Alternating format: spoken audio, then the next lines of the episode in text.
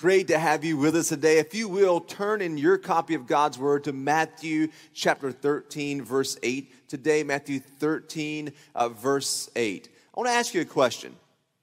And it's kind of a loaded question, and I'm going somewhere with it, but I want to ask you this question Does the ability of a teacher change with each student? So, if the teacher is a really great teacher, does the teacher become a bad teacher because they have a bad student? Now, of course, you're saying, well, no, their teacher's the same all the time. Let me ask you another question. When it came to Jesus, did Jesus' ability to teach become better or worse with his students, with his disciples? And the answer is no. They had the same Jesus all the time. But here's the difference different students respond differently to the same teacher. And that's what happened with Christ. He had disciples who responded differently to him. There were some disciples who received and listened and obeyed. There were others who didn't. Think about this Peter.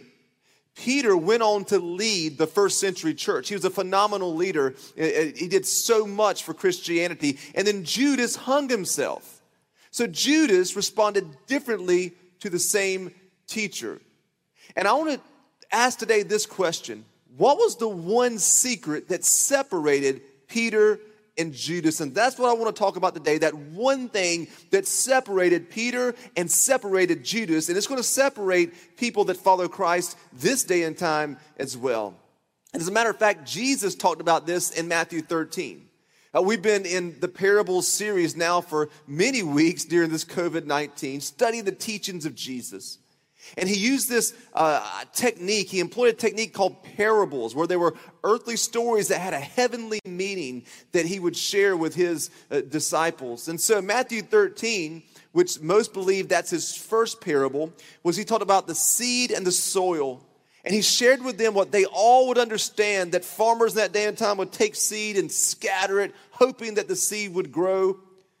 And he shared with them and compared this to the human heart and how it receives God's word. And so he went through, he said there was a, a, a, sower, a farmer who went out and had a bag of seed and he sowed seed. And Jesus said there were four different types of responses to the seed because there was four different types of soil. In the same manner, he said there's four different types of hearts and people.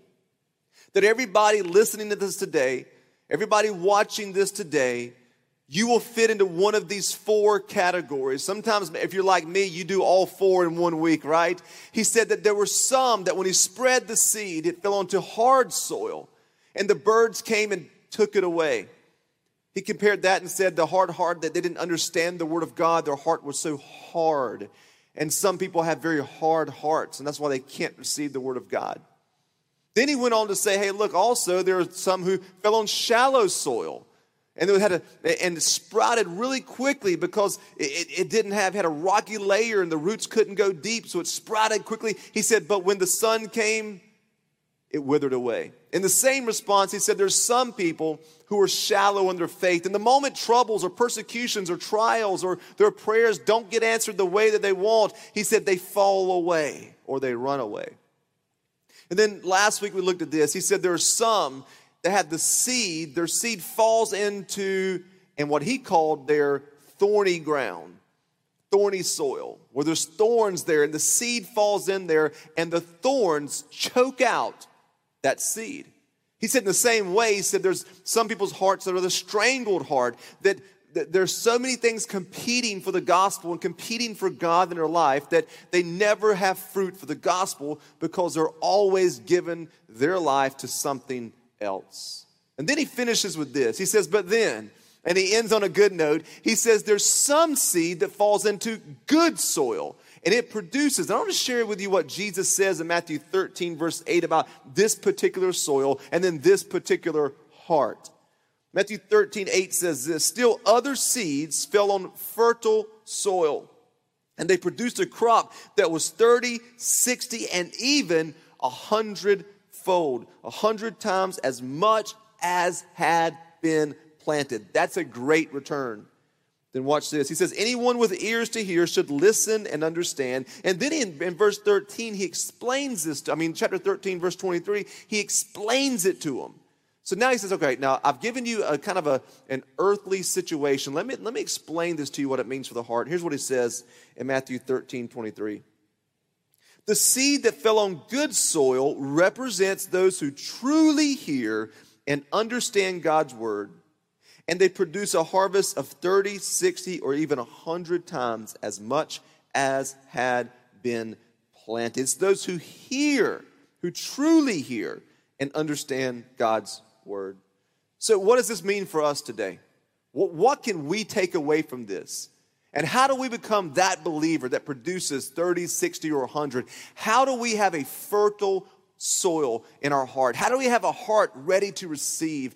And here's the secret to it teachability is the number one attribute of a heart that produces for the gospel. Teachability is the number one attribute of a heart that produces for the gospel.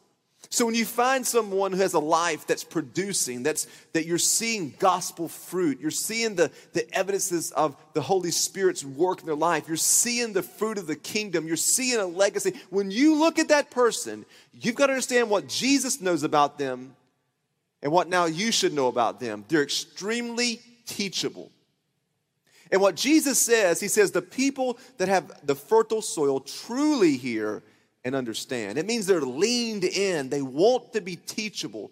And today I want to talk to you about that because what is the secret? What was the difference between Peter and Judas? One was teachable and one wasn't. And I always say this, and we said this in, in, in our first message, is that when, whenever the student is ready, the teacher appears. So the teacher, his ability or her ability doesn't change with the student. It's the student's ability to be teachable.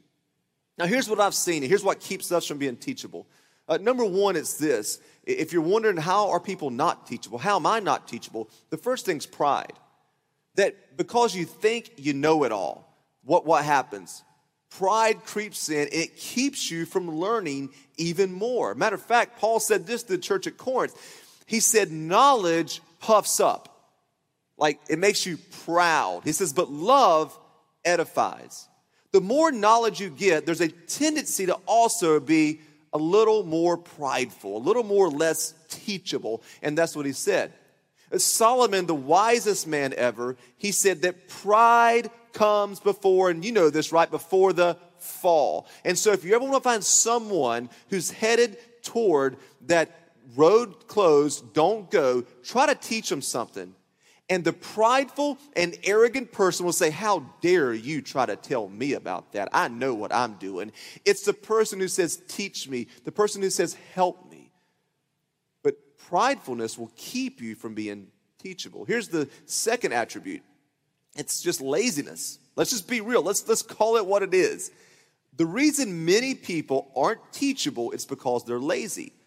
But being teachable takes work. Matter of fact, the word disciple means disciplined learner. When Jesus said, Go and make disciples, he didn't say, Go and just fill up the church with people who come and just sit and say good message. He said, Find disciplined learners.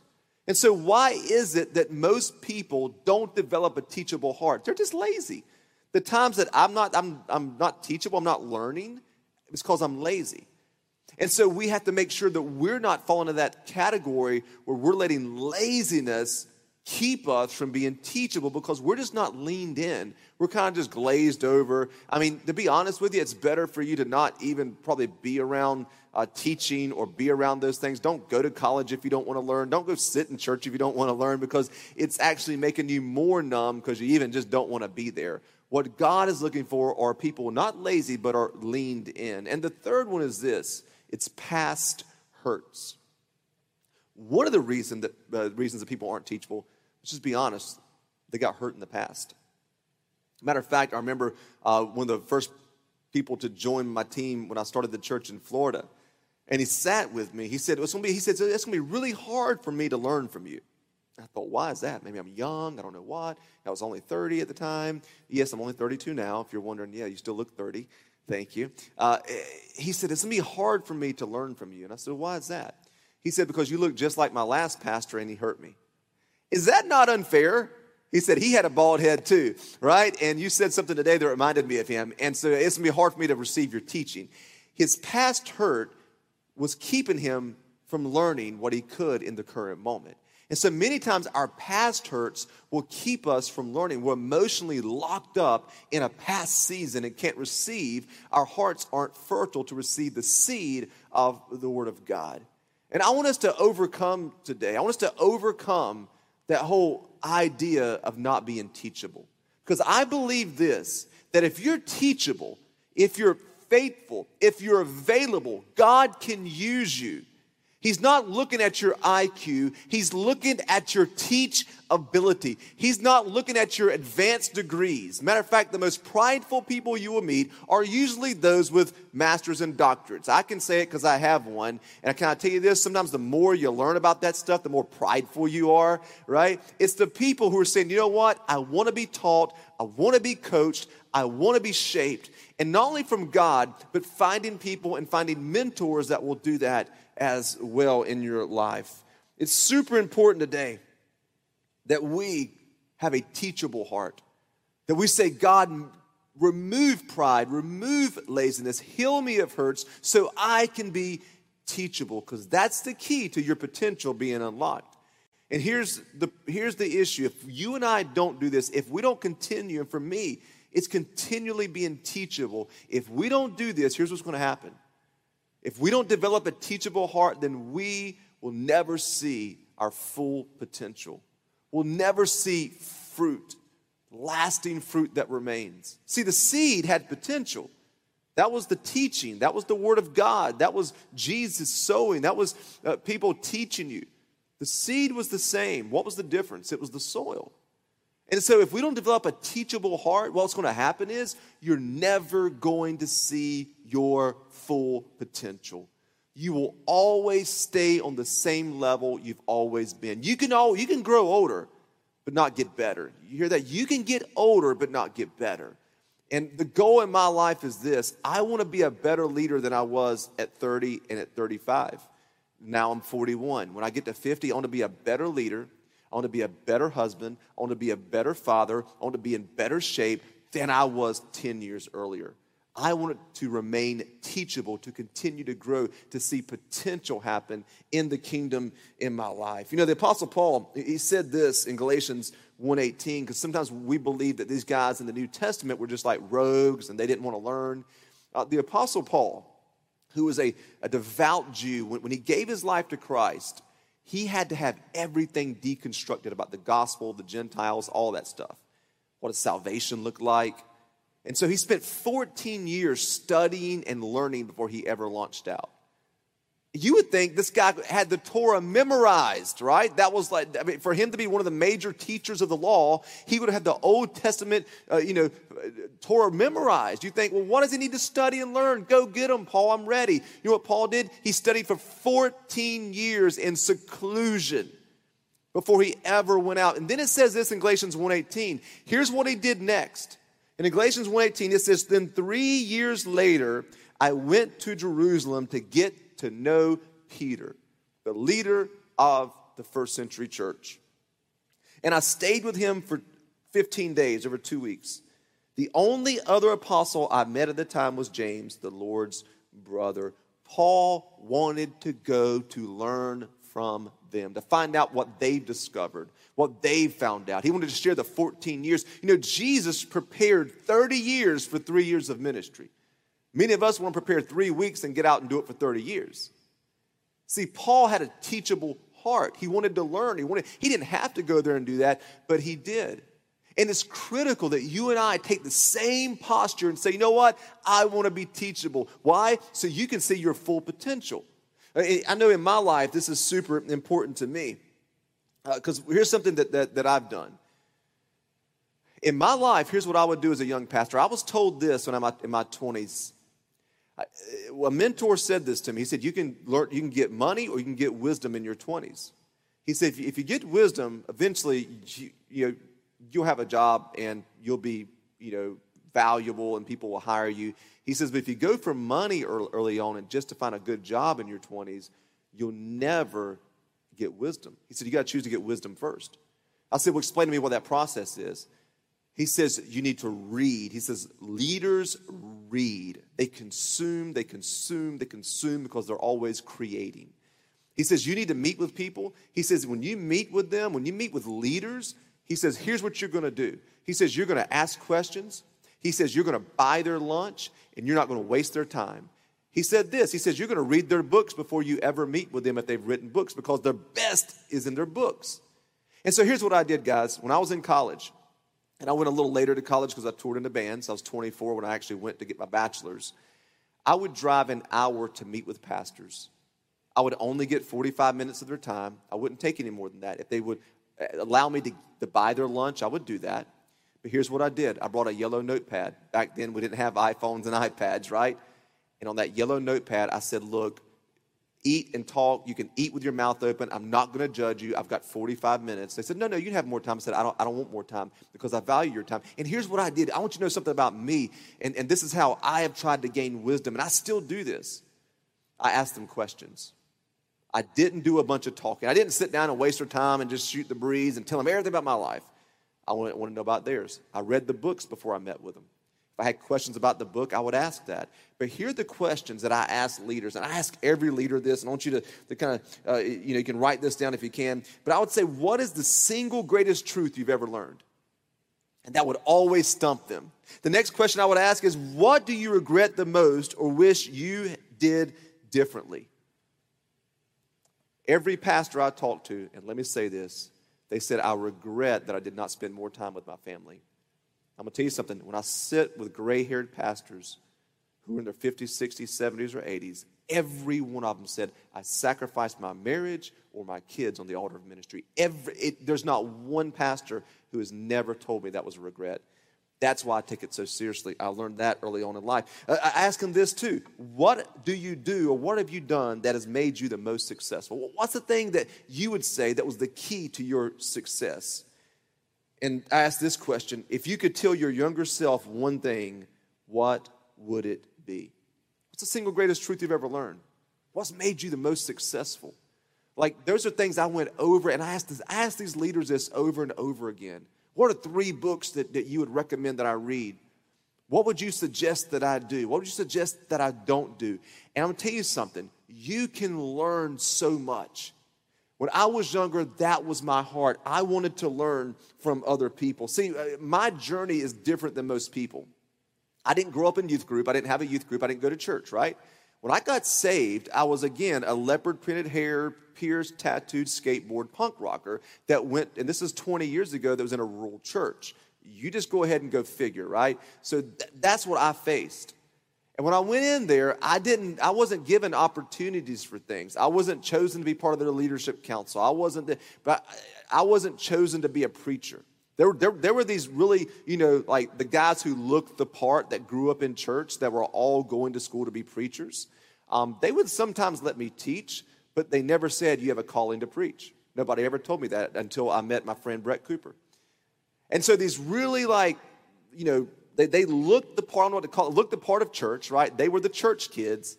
They would get up and preach. They all went to Bible college. I was touring in a punk rock band while they did that. Can I tell you the difference between me and them? I was hungry. You know the difference between hungry and hungry, right? If you're in the South, hungry is right, I will eat whatever you put before me. The difference between those guys and me was this I read more books than they read, I wanted it more than they wanted it. I went and got mentoring, and they didn't. Matter of fact, those guys that were all picked to be preachers aren't even in ministry and aren't following Jesus today. That's sad, but can I tell you the difference? It's a teachable heart. Before I ever married my wife, when I first started dating her, I sat down with a mentor and said, Teach me about marriage. Teach me about the secrets of marriage. Teach me what I need to do and I don't need to do. It, from every aspect, how to, how, to, how to handle money to the bedroom to everything. Like, I want to know everything about it because I had never had like a real relationship before. And so I want to tell you something. The difference that will separate you and someone else is not how much you know, it's not where you grew up, it's not who your mama or daddy is. What will separate you is the fact that you're more teachable and coachable and you're more hungry than the next person. That's the thing, you know, um, that I loved about Kobe Bryant, who's one of my favorite players. And, and the thing that you will, that if you ever go back and listen to him talk about the game of basketball, this guy was hungry. Matter of fact, he was hungry. Go back and listen to, to, how he was a student of the game. He went and met with Michael Jordan and said, You were in the triangle offense with Phil Jackson. Tell me your thoughts on this. How did you come up with that? Why did you guys do this? He says, The difference between me and other guys who won championships and guys who didn't, the five champions, he said, I wanted it more. Guys, let me tell you today that you're watching. If you want it more, if you're hungry, then God can use you in ways you never imagined. But it's all about being teachable and about being leaned in. So I want to show you this. What are some lessons I have learned about teachable hearts? And there are three lessons I've learned about teachable hearts. And here's what I've had to do, and here's what you're going to have to do if you're going to be teachable, if you're going to see your full potential 30, 60, 100 fold in your life of impact. The first thing you've got to do is this what does a teachable heart look like? They look for what they don't know. This is important. They look for what they don't know. I hear this from guys all the time who, who learn. They go to a conference, they say that the conference wasn't very good. I said, well, why not? Well, I already knew everything. Uh, the moment I hear that, I understand that they're not teachable because you, don't, you didn't know everything. I call it the 95% to 5% rule. The more you know, there's the less that you don't know. That's just common sense. That's math.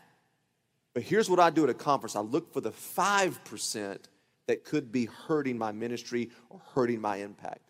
I may know the 95%, but I don't glaze over because I know the 95%. I'm looking for the 5%. I call it the 5% rule. When you're reading scripture, when you're listening to a message like you are now, when you're at a conference, when your work host, you know, training, whatever it is they do for you, you're like, oh, really?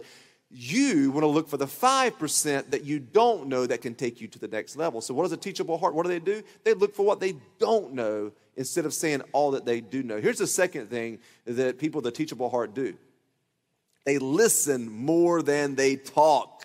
Yes, this is key. God gave you two ears and one mouth for a reason. They listen. See, Jesus said it's those who truly hear and understand. There are people who are listening, but they're not really hearing. They're not really understanding. They're not soaking it in. They're just doing it because maybe church is fun. Or maybe they're in college, they want to make more money but they're not doing it because they want to learn. So, what do they do, they listen more than they talk. When you get around someone who is a leader and you get their time, listen to them. Don't go in telling them everything you know. Ask good questions. Make sure you pull everything you can out of them. I want you to realize this about reading. Reading is a form of listening. And here's the thing that you, you have to learn when you read a book, most experts say that you will gain five to 10 years in life experience by reading a book about something, about knowledge. Um, you know, the, the fun, you know, fiction books don't count, but, it, but when you're reading something that's going to help you, you will gain five to 10 years in knowledge just by reading a book. So they listen more than they talk. And here's the final uh, point. here's what a teachable heart does they find ways to apply what was heard. Right? So they don't just listen, but they understand, meaning they're going to apply the very thing that they're listening to. Many people don't think about how am I going to apply this. When you read scripture, the number one thing you've got to come out of it with, I don't care if you read one scripture or read a whole book of the Bible in one sitting, I don't care what it is. You must ask the question, what must I do with what I just read? Not what must the world do, not my, what my, my spouse or ex must do, but now what must I do with what I just read? Every time I read scripture, I pause and say, God, you've illuminated the scripture to me. You've enlightened the scripture today to me. It's speaking to my heart. Now, in light of what I'm facing currently, why is the Holy Spirit showing this to me? And you know what, what the, the reason is? Because He wants me to apply it in my life. There's something I need to live out. See, we need to stop saying, that'll preach. You know, people all the time in congregations, Amen, Pastor, that'll preach, that'll preach. You know we should be saying? Amen, Pastor, that will live. Amen, Pastor, that will live out in life. Because that's what it's meant to do. The Word of God is never meant just to be listened to, the Word of God has been meant to be applied in our lives. And so, our goal is to become teachable in our life, to have a teachable heart. Friends, let me tell you, in my life, that's the only thing I know to do is just to be a really great learner. People wonder all the time why I took Greek. I took uh, you know Greek. It was about two years worth in college. It was at a master's level, what I've been told. And many guys didn't take Greek. You know why? They didn't want to get up every morning at eight o'clock. Be the person who's willing to do what other people are unwilling to do. When you look at your life today, I want to close with this. I want to speak directly to you watching this today. When you look at your life, outlearn the next person, outwork the next person. Be more teachable than the person next to you at your job. Be more teachable. And if you will do that, if you'll posture yourself to learn, to submit, then God will use you in ways you can never imagine if you'll do that. Realize God wants to see a 30, 60, or 100 fold increase in your life. What's the difference between those who get strangled from those who are shallow, from those who have hard soil? It's teachability. They truly hear and they truly listen. Stay tuned for our next steps.